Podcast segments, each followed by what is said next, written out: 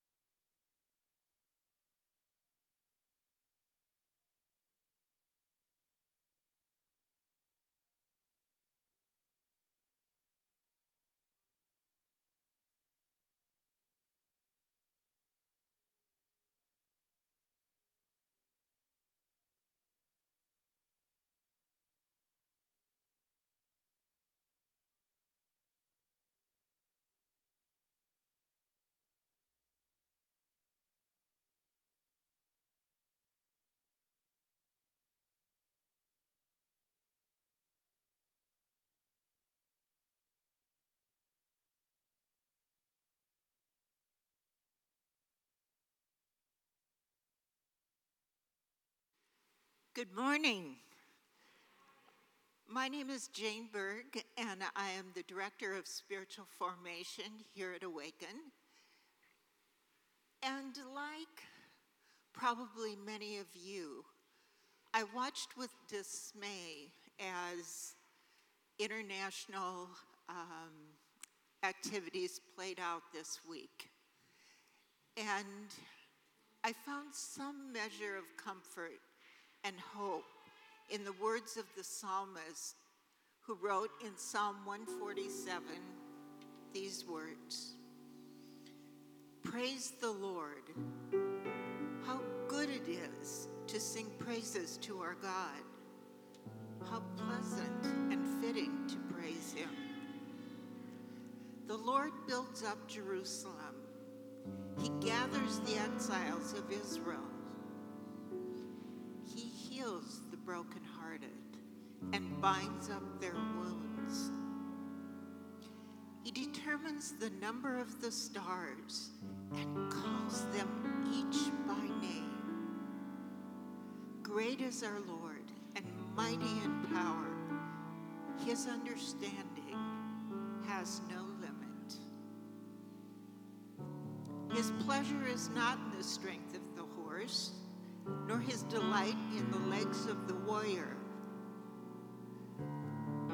The Lord delights in those who fear him, who put their hope in his unfailing love. You may have a seat. Uh, this morning, we have the privilege of welcoming some new partners to Awaken. So, while I explain that process, those of you who are coming up for partnership, if you would make your way up, uh, what a church normally calls membership, at Awaken we call partnership. Uh, language is really important, and we think this is a whole lot more about a partnership than it is a membership in any kind of club or, you know, country club or fitness club or whatever, right? But that these are partners in the work of the church. So you guys come on up here, right up on stage. You know, we won't see your faces. It's lovely, it's beautiful. Uh, so we've got Haley and Luke Peterson, Aaron Blaze and John Pontinen, and Jackie and Vince Vaughn.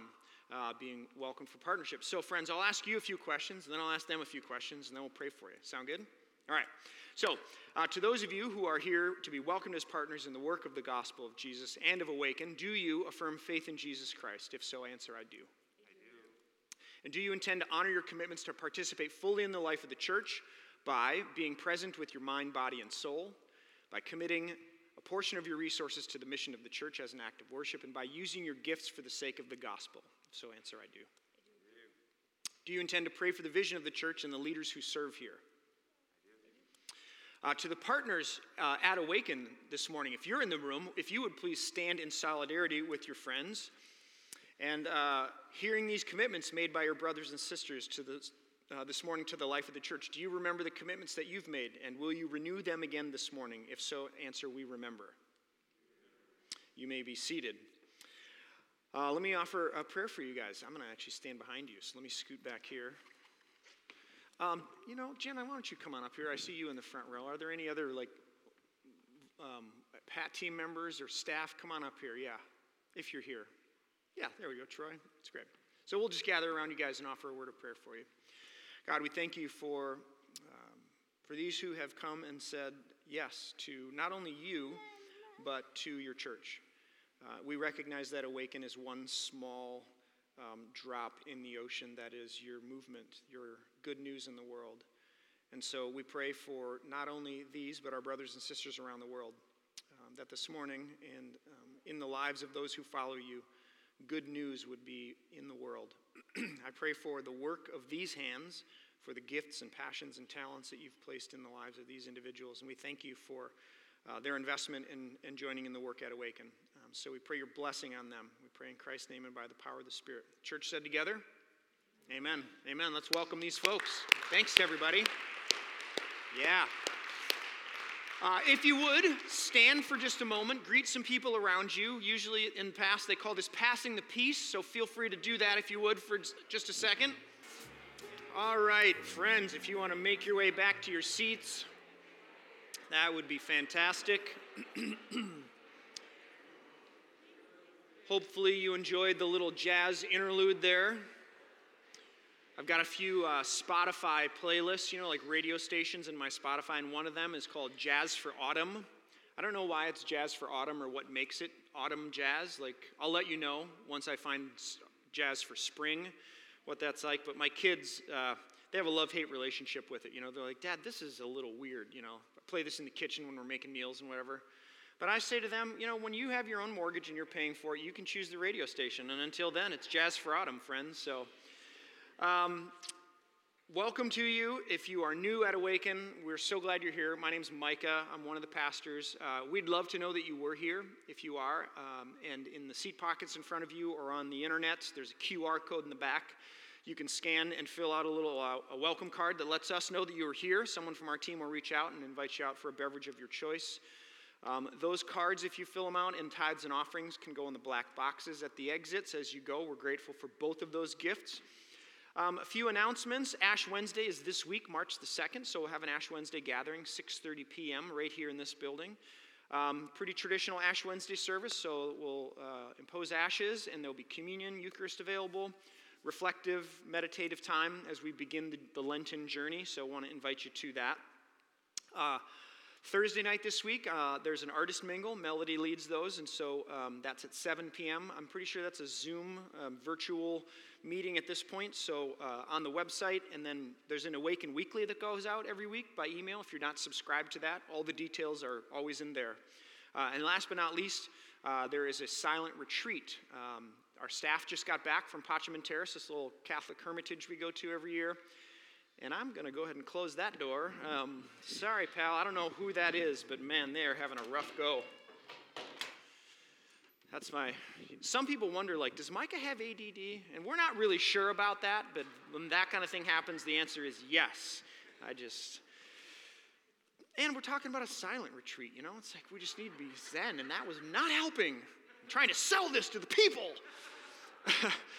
um, so, silent retreat, Pacem, during Lent. Uh, we do this every year for folks in the community and just a chance to get away and be still, to, to be quiet, long enough for our souls to come out and play, right?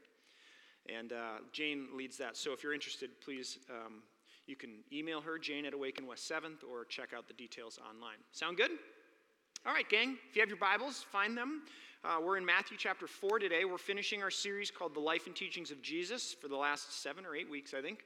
We've been gathering around the well, uh, trying to discern and, and, and learn from the teachings of Jesus that we really want to shape us, that we think are important as followers of Jesus, uh, things that we want to inform our life as individuals, but also as a community together. Um, a few weeks ago, we, uh, I think it was week two, we talked about the kingdom of God. This idea, right, that Jesus talks about so much. And um, uh, actually, when Jesus comes out of the desert, so he's baptized by John in the beginning of the gospel, and he co- goes into the desert, or excuse me, baptized by John, goes into the desert, uh, is tempted, and then comes out of the desert. And the first thing he talks about is the kingdom of God.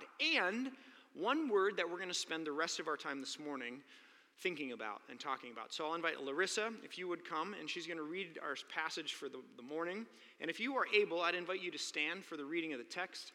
Uh, Matthew chapter 4, starting in verse 12. Matthew 4 12 through 17. When Jesus heard that John had been put in prison, he withdrew to Galilee. Leaving Nazareth, he went and lived in Capernaum, which was by the lake in the area of Zebulun and Naphtali, to fulfill what was said through the prophet Isaiah Land of Zebulun and land of Naphtali, the way of the sea beyond the Jordan, Galilee of the Gentiles. The people living in darkness have seen a great light. On those living in the land of the shadow of death, a light has dawned. From that time on, Jesus began to preach Repent, for the kingdom of heaven has come near. Pray with me. God, this morning as we gather around, we hear the words of the prophet Isaiah, spoken so long ago. The people living in darkness have seen a great light. On those living in the land of the shadow of death, a light has dawned. And sometimes it's easy to believe that that's true. Sometimes it's harder to believe that's true. I'm guessing for a lot of people around the world today, that's a tough one to believe. But we hear those words, and um, with whatever faith we can muster, we, we, we claim, we believe, we affirm that that's true. That in Christ a light has dawned, and even amidst violence and war and death, that there is a word spoken in death, but it's not the last word. And even as we enter the Lenten season and move and make our way towards the cross and resurrection, we remember that death doesn't get the final word. And so, would you bring light to brothers and sisters in Ukraine today? Would you bring light to brothers and sisters around the world who are in governments or countries or communities where, uh, where it's dark? Would you, be, would you be and would you bring light? We pray in the strong name of Christ and by the power of the Spirit, the church said together. Amen. You may be seated. Repent. Repent. Repent. Repent. Uh, that's what I want to talk about today repentance. so I'm curious, just, um, you know, sometimes we do all play questions at Awaken where I'll, I actually want you to respond. This is one of those times. So when I say the word repent, or repentance, I'm curious what rises up, feelings, or what associations you have, what you think about when you hear the word repent. Anxiety. Product of guilt. Yeah. The serpent. Do you play Wordle? You totally should play Wordle. By the way, did anyone see my friend's Lordle thing? on Facebook, if you check Facebook for Lordle, my pastor friends that I went to San Diego with were like, this could be fun. It's called Our Daily Lordle. It's totally a joke, and my pastor friends made it, so you should check it out. Serpent, sorry, back to you. Um, repent, what else do you think of? Change directions. What else? A person with a sign on the corner. Yes, usually with a bullhorn. Sign and a bullhorn. Yep. Anything else? John the Baptist. Yeah, he was he said that a lot. Repent. Repent for the kingdom of heaven is near. Repent for the kingdom of God is near. Repent from your sins. Repent or you're going to. Um, yeah, I think first hour was real down on the word. There was a lot of negative connotations, a lot of negative associations with the word repent. And if I'm being honest, I go there. When I hear the word repent, it's hard for me not to see Bullhorn Guy, you know, on the corner, yelling at people, repent. Um, you know, hellfire and brimstone preachers who get up there and sort of like use this as a weapon. Repent, repent, repent, or you're going to go to hell forever. No one has ever come back from that to tell us if that's true. So the jury's out on that one, as you know, a lot of things. But repent. Uh, so today, what I want to do, what I want to try to do, is uh, back up from that, whatever preconceived notions we have about repentance and repenting and repent. And I want to try to unlearn some things maybe that we have stuck in here uh, about this word that might not be true or helpful and I want to try to cast a vision for what I think the scriptures are getting at when, they, when we read the word repent. Because if we're honest and we're reading the Bible, we have to say that repentance and repent is a pretty major theme in Scripture, right? We hear it a lot in the Old Testament and the New Testament. Um, it's a part of Jesus' teachings, right? He says, Repent, for the kingdom of heaven is near. So, three questions are going to guide our time together. The first of which is what is repentance? Just good old fashioned word study, right? We're going to unpack that. What is it? Um, what are we repenting from? And then we'll land on why is it important? Why is the idea of repentance important in Scripture and for our lives? So, uh, let's start with number one. What is repentance? Uh, I think sometimes it's helpful to define a word by showing the contrast or what something is not. So I would suggest to you that repentance is not connected to an angry God, sort of hell bent on punishment and blood. That's not what repent is about in the Bible. It is not primarily talking about or connected to the afterlife in the Bible. It's not about heaven and hell in the Bible. Though Jesus says the kingdom of heaven, it's not about what we often think about when we think of heaven. He's talking about something very different. So it's not primarily about the afterlife. It's not about like harming oneself, uh, you know, repent, think, um, you know, kind of self inflicted, uh, what do they call those things? Um, you know, penance or, or other inflict, like someone else inflicting harm. It's not about that either. It's, it's not. Um, it's not primarily about being sorry or remorseful. When we say repent, I think in English, maybe even in, by definition, uh, remorse or being sorry, regret comes up. But in the Bible, it's far deeper than that. Actually, repentance is rooted in divine love. It's rooted in God's desire for flourishing, like here and now on this planet, in this life, not somewhere else. It's I presume, connected to the afterlife, though again, I've never been there. No one's returned from it to tell us. It's about healing and living today. Repent. So, some of you know that in the Bible, there are two languages present. In the Old Testament, there's Hebrew, and in the New Testament, there's Greek. And uh, like any language, when you translate a word, you don't always get, like, some things get lost in translation. And um, and even in, in one language, a word which we read repent, and then another word in another language which we read repent, actually are somewhat different. And that happens to be the case on this one. Not di- like completely dissimilar, but they are different from one another. So let's take them in turn. Hebrew, teshuva, comes from the verb shuv, and it literally means to return or turn around. Thank you, Nick. To return or turn around. So, um, and as in the case with Hebrew, when you want to understand what a word means when it's used in, in, in the text with Hebrew, there's a uh, sort of a tool that you can use and apply called first usage. So when you find a word in Hebrew and you want to know like what does it mean or how is the writer using it, there's always this reference to or looking back to the first usage of that word in scripture. So if you ask, well, where's the first usage of the word shuv or teshuva in scripture? The answer to that question Bible trivia, remember, right? A couple weeks ago, it's Genesis 1, 2, and 3. So we're back to Genesis chapter 3. All good, everything in the Bible comes back to it. Genesis 3:19 reads, "By the sweat of your brow you will eat your food you, until you return, shuv, to the ground, since you are taken, since from it you were taken, from dust you are, and dust you will return. Shuv. Ironically, that's what we say to each other at Ash Wednesday. From ashes you've come, and ashes you will return. Repent. Shuv.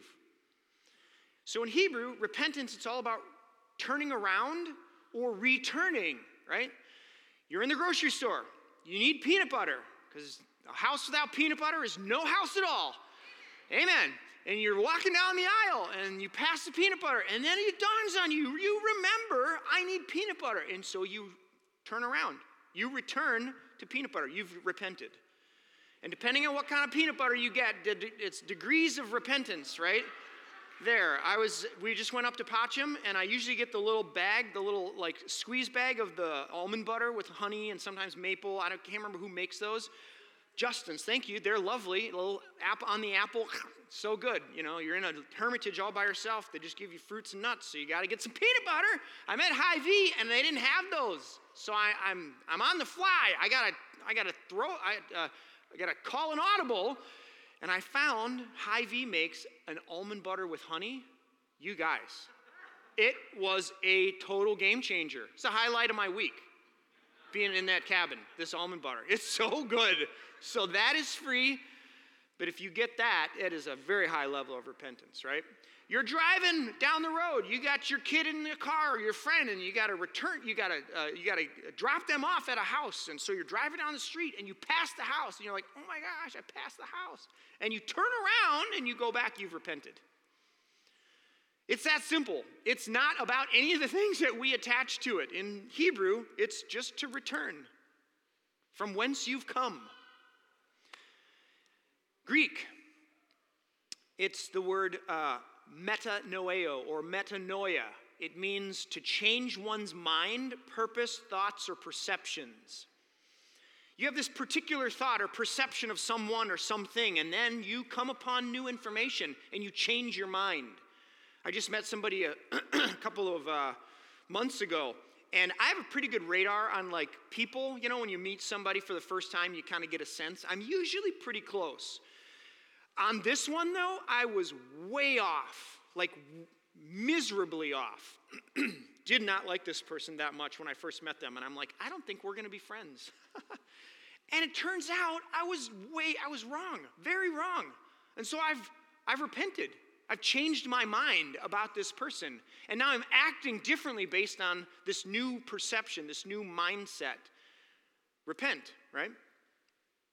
So you put these two words together teshuva or shuv and metano, metanoia, metanoeo. Uh, to return, to turn around, to change one's mind, to change your perception. This is the biblical picture of the word repent. So when we read repent in the scriptures and we import all those things that we've mentioned here into it, it it's, it's not what it's saying. So that's baggage, and you can leave that at baggage claim or with the baggage handlers, you know, when you check in at the airport. I don't know where all that comes from. I have some sneaky suspicions, but that's not what the Bible is saying, all right? So let's start there. Now, what are we repenting from? What are we turning from? Why are we turning around? Why are we changing our mind, our perception, our disposition? Uh, and since we're talking about dirty words in church this morning, uh, let's not stop with one. You know, repent. Let's talk about sin. Welcome to Awaken, everybody. We're glad you're here. Today, we're going to talk about sin. And, you know, uh, people like me with collars and robes and whatnot, they oftentimes, I don't know what churches you've been to, but I spent a lot of my childhood and they talked a lot about sin. And I just have taken a different tack on that one. Did you know that's a sailing term, by the way? I've taken a different approach on that. And that is, I don't think you need me to beat you up with this about that. I think you probably know that every day you fail miserably at uh, living up to the standard and your, your hopes and dreams for your life. Um, and so I don't need you, I don't need to do that. But I, I, do think it's important because when we're talking about repentance, it, it does enter the conversation. So let's do this again. Um, maybe you're getting what I'm doing here, right? Here's a word that we think one thing about, but turns out in Hebrew and Greek it's a far different thing. Here's another word that we think something's about, but it turns out, or does it? In Hebrew, it's chata. In Greek, it's hamartia. Chata means to fail or to go astray, to miss the goal. And actually, in the Bible, when it's used, it's, it's often not connected to religious ideas at all. So in Judges chapter 20, there are this group of Benjamites, son of my right hand, and they train a group of people, all left handers, by the way. I don't know why, but those of you who are lefties in the room, this one's for you. They train a group of lefties with slingshots. And it says in Judges 20 that they could aim at a hair and not chata, not miss. They took aim and they didn't miss. Hata. Or the wisdom writer in Proverbs chapter 19, when he encourages us, uh, uh, warns us in some ways, but uh, don't make hasty decisions because you're more likely to hata, to miss your goal, your destination, your mark. So, hata, to miss the mark, to miss the goal. Greek, hamartia, literally means to miss the mark. If you think about like, uh, you know, a bow and arrow, this was a great camp illustration. You know, when you were a kid at camp and they took you to the archery range and they're like, kids, let's give you a lesson about sin. See that bullseye down there? You're going to draw back your bow, you're going to let that arrow go, and you're going to try to hit that target. And when you miss the target, friends, you've sinned. That's what sin is in the Bible. I actually did that when I was a camp counselor. So it's been a while, but dusting it off. But that's what it, that's kind of the board picture, right? There's a target out there, and you're trying to hit that target, and when you sort of miss the target, you've sinned. For me, the, the like the, the, the greatest word picture is the boundary waters. If you've ever been in the boundary waters, you've been in a canoe, the boundary waters are tricky, right? Because you've got a map and it shows you all the islands, and then you look up and it just all looks the same. You can't tell what, where, is that an island or is that just that, you know? There's no depth perception, and so you point the canoe at what you think is the target, and you pray to God there's someone in the back who can steer, because that's a bad day, right? We've all been there before. Oh my gosh, drives me batty. Shortest distance between two points is a straight line, not a zigzag, okay? So you point your canoe, you point your canoe at the target, and then you get there and you realize, oh my gosh, the target was actually over there. That's the tip of the island that we're trying to go to. You've sinned grossly. You've wasted a whole bunch of time and energy going that direction. Isn't that a great like word picture for sin? You just put all this time and energy into going this way, and then you find out like it's all for loss. It does not get you where you want to go. So you jump out of the canoe and you throw your no you just change your direction. You just point the canoe in a different at a, you take a different tack all right? So the goal well oh um,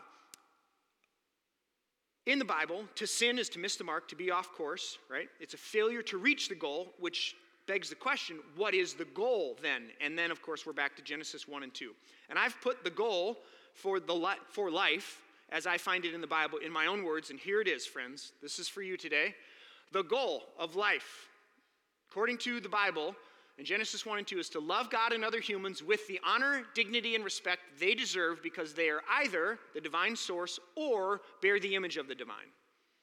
The goal of life, to be a human on the planet, to be connected with the Maker, the, the, the, divine creator, and each other and the world that we live in, is to, oops, sorry, back there we are, to love God and other humans with the honor, dignity, and respect that they are due because they're either God or made in the image of God. That's the, that's the target, that's the goal, right? So sin is when we miss that, it's when the desires and urges that creep up in me to act on my own for my own benefit at cost to you. That's sin. And actually, if you go back to the first like moment of sin in the Bible, it's Genesis 4, Cain and Abel, right? And what does it say about sin? It says that sin is crouching at the door, waiting for you to overtake you. And isn't that what happens? Cain, who's a human, like sets down his humanity and acts like an animal, like a beast, takes the life of his brother. And actually, if you follow that sort of motif through Scripture. You find it all over, where humans are acting more like beasts than they are human. And that, my friends, is sin. It's any time that I act at my own, for my own benefit at cost to you, my neighbor. When I treat you with less than what you are due, or God, or myself, actually. Let's not forget that. And this is the story of the Bible. We read these stories and we're like, oh my gosh, how did you not get it? It's like so clear. It's right in front of you, and you were told where to go, and then you went that way. And it's easy to like see them on those pages and think those things, but isn't that your life? isn't that my life? We're just like, I lay down at night and I just, like, in those quiet moments when I close my eyes and I realize, oh my gosh, I'm so embarrassed. I'm ashamed of myself. I, I know that I know that I know that that does not bring life, and yet I just keep saying yes. I feel like Paul wrote something about that. So, why is it important?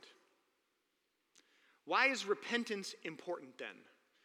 If this is what it means to repent in the Bible, to turn, to return, to, to change one's mind or disposition or perception, and if sin is this missing of the mark or the goal, which is to love God and neighbor and self in, in ways that honor and give dignity, then why is it why is repentance so important? I'll say it simply. It's the only thing you can do. It's the only thing that is in your control. It's the only thing that you have agency in. There are something, there's one thing you can do, and there's something you cannot do, which is to change this heart of stone into a heart of flesh, right? Which is why I lay down at night, and every night I'm like, I did it again. You did it again. What you have agency in is repent, repentance, and turning a different direction. What you can't do, clearly. Otherwise, if someone figured that one out, man, sayonara, Jeff Bezos, like you'd be fish food compared to this guy or gal. Probably would be a gal if someone did figure it out, you know. But either way, you, we can't do it. So here's what I want to I want to end in Deuteronomy chapter 30. Maybe a bit bizarre, but I think it will. I think it will. You'll see it in a second. Deuteronomy chapter 30. Why is repentance so important? Deuteronomy chapter 30. This is the end of Moses' life, right? This is the last book of Torah. It's kind of the re-giving of the law before it's his, he's in the locker room with his team. He's the coach, and he's like, This is it, friends. You're about to take the ice. You're about to go out on the field. And before you do, I just have one last thing to tell you, and it is so vitally important that you get this, and that's Deuteronomy chapter 30. Here's what it reads When all the blessings and curses, that I have set before you. Pause. The chapter before, he's just gone over 14 verses of blessing. He's like, if you do this, this is what's coming. It's God. God's going to bless your crops. God's going to bless your animals. God's going to bless your family. God's going to bless your land. He's going to bless your car. He's going to bless. God's going to bless you like you won't even know what you're going to do with yourself. 14 verses of it, and like 54 verses of curses. Like, Man, that's a bad day, bro. Moses, come on, just low, back it off a little, throttle down.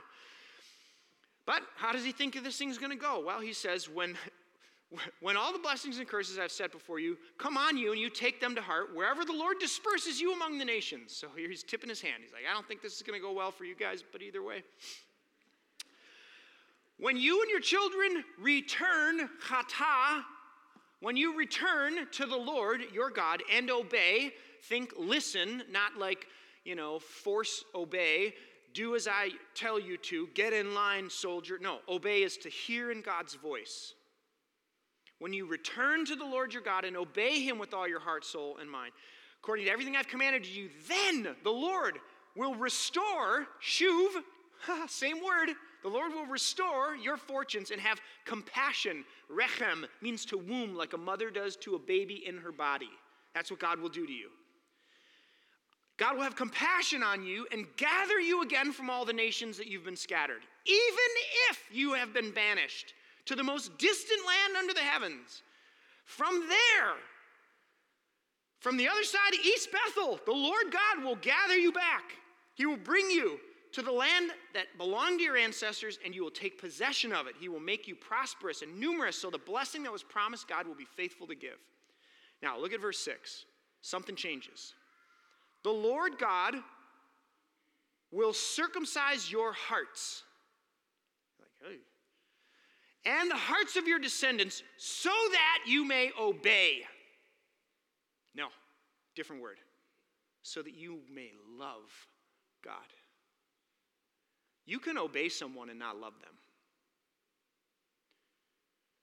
What we are just desperately in need of learning how to do is to be in a love relationship with God. What I cannot do is turn this heart of stone into a heart of flesh. You look at chapter 30, verses 1 to 6, and there's like two very clear sections, friends. Verses 2 to 5, it is all on you. It, this, is what, this is what you can do. Repentance is always, always, always, always, always, always available to you. Always. It is always there. It's like your next move. It's always your next move. Can be. It's as close as the next breath you take. It's never not available to you. You can always turn around. It doesn't matter how far you've gone. It doesn't matter how dark it is. It doesn't matter how embarrassed you might be or how awful the thing that you've done or you think that you've done is. It doesn't matter. Repentance is always right next to you. You can do it. You can choose it. You can turn around to say, I don't want to go that direction anymore. That does not get me where I want to go. It didn't bring me life. It's actually over there. So to repent, it's always available to you. And you, that's on you. It's not all God, nor is it all you. It's a combination of both. Deuteronomy 30 shows us that repentance is always available. And what is promised is that God will be faithful to bring you back, to welcome you, to womb you. Ah, wouldn't you want to be wombed? Like, man, nothing's wrong there, right? It's just, just light and wonder and sound and beauty, I, I think. Did you know that the mikvah in Jewish life, the ceremonial tank that you would, you would bathe in, it actually has 40 I can't remember the term, but let's call it liters. By law, according to Jewish law, 40 liters of water, or 40 whatever the term is. How many weeks in a baby in a, in a womb? 40, friends.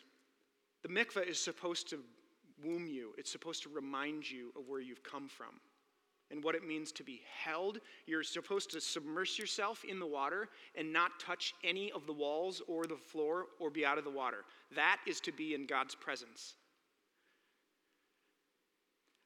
I don't know what you believe about God, or what you heard or learned, or who told you, but the scriptures are painting a very compelling picture that God is like Jesus. And that God will be faithful on that promise to welcome you back.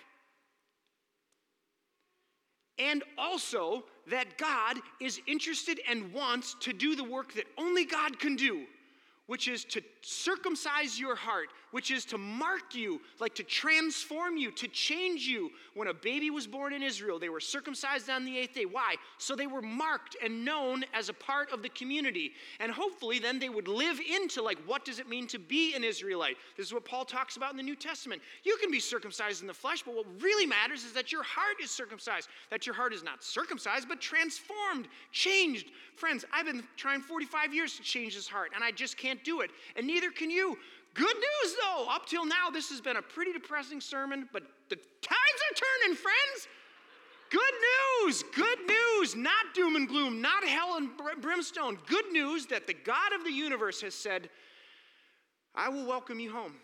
You just turn around and I will be there. Those are the eyes you'll see. You, you remember the prodigal son? Gosh, what a great story. It's not just because it's a great story, because it's telling you what God is like after you blew it, after you just squandered it, after you gave God the middle finger, not that God was like doing taxes and wondering, oh, I wonder where that stupid kid of mine, no, was waiting, waiting for them to turn around. Is that what God is like or not? If it is, hallelujah good news. Friends, sometimes I feel like a broken record. I've been doing this a long time, and I keep coming back to a few things that I say over and over and over again, and that is either God is like Jesus or not. Either God is petty and vindictive and hell bent on punishing sinners, or God is like Jesus. And I think that this book is telling the story that God is more like Jesus than the other. And so I just want to offer you that this morning. I think good news. To repent, we all need it. You need to repent. I need to repent. Like right now, of things that are in my life and in this heart of mine. And you do too, and you know it. So what we know to be true is when we do, that the God who shows up in the face of Jesus is waiting and ready by the Spirit in present in our lives to do the work we can't, to change us and transform us, to begin a, to, to complete a work that's, that's begun in us, to tra- change and transform moment by moment, where we learn new habits and we, what does Paul say? We become a new creation. So I don't know how you came in here today. I don't know what you think you need in life uh, or what you don't think you need in life, but I would just offer this to you for your consideration that there is good news, friends, in the midst of darkness. To those who are walking in great darkness, a light has dawned, and that light is Jesus. And Jesus says, first thing he says coming out of the desert is repent, for the kingdom of God is at hand. Turn around. Whatever direction you're going that's not bringing life, turn around. It's about right here and right now. It's not about pie in the sky after you die. It's certainly not, not about that. I think. Again, no one's been back to tell us if we're right on that one. But it is about this, right here, right now, with your friends, your neighbors, your coworkers, your family members. That there would be shalom, that we would treat one another, the goal, right? Okay, I'll stop. Let me offer a word of prayer, a few moments of silence. And as we move towards that, is there anything that you know you need to repent from? Maybe there's just a habit you're developing. Maybe there's a, something you're not doing or something you want to do or something that maybe it's about someone else or maybe it's about yourself. Uh, is there anything that you know you're off course on?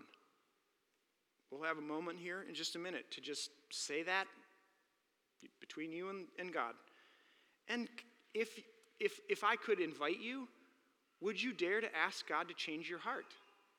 To do the work that only God can do by the Spirit? So pray with me. God, as we take a moment this morning and consider these words, repent, for the kingdom of God, the way of the divine, is at hand, is near. Would you do the work that you promised to do in us by the presence of your Spirit to just illuminate, to turn on whatever lights need to be turned on in our hearts? And may we find the courage to say, Here I am, Hineni, to turn around and to receive the, the love that you want to give, the healing that you want to give. So do that work right now, I pray, God.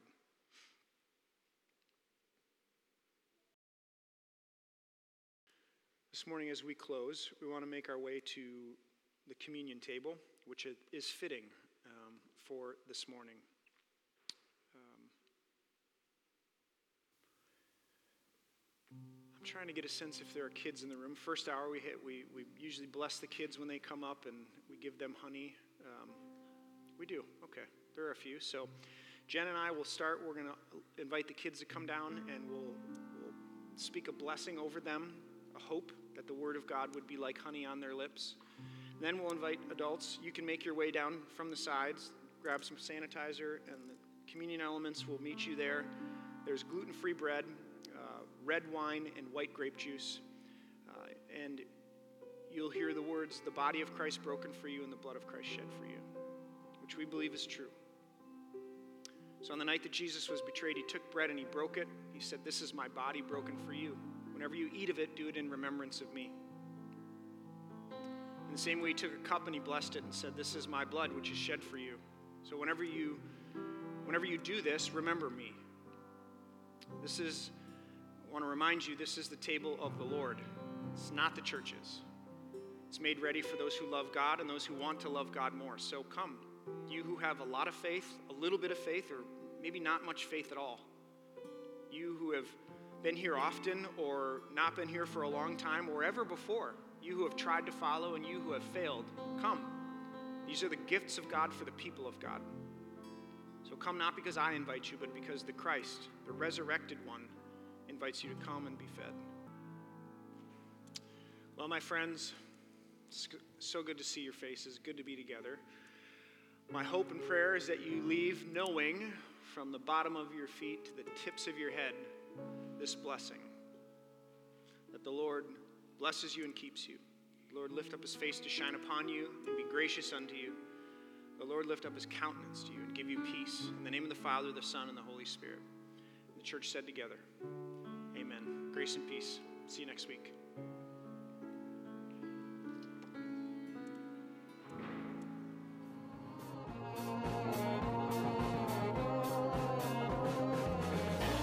Find us online at www.awakencommunity.com or on Facebook at www.facebook.com backslash awaken community.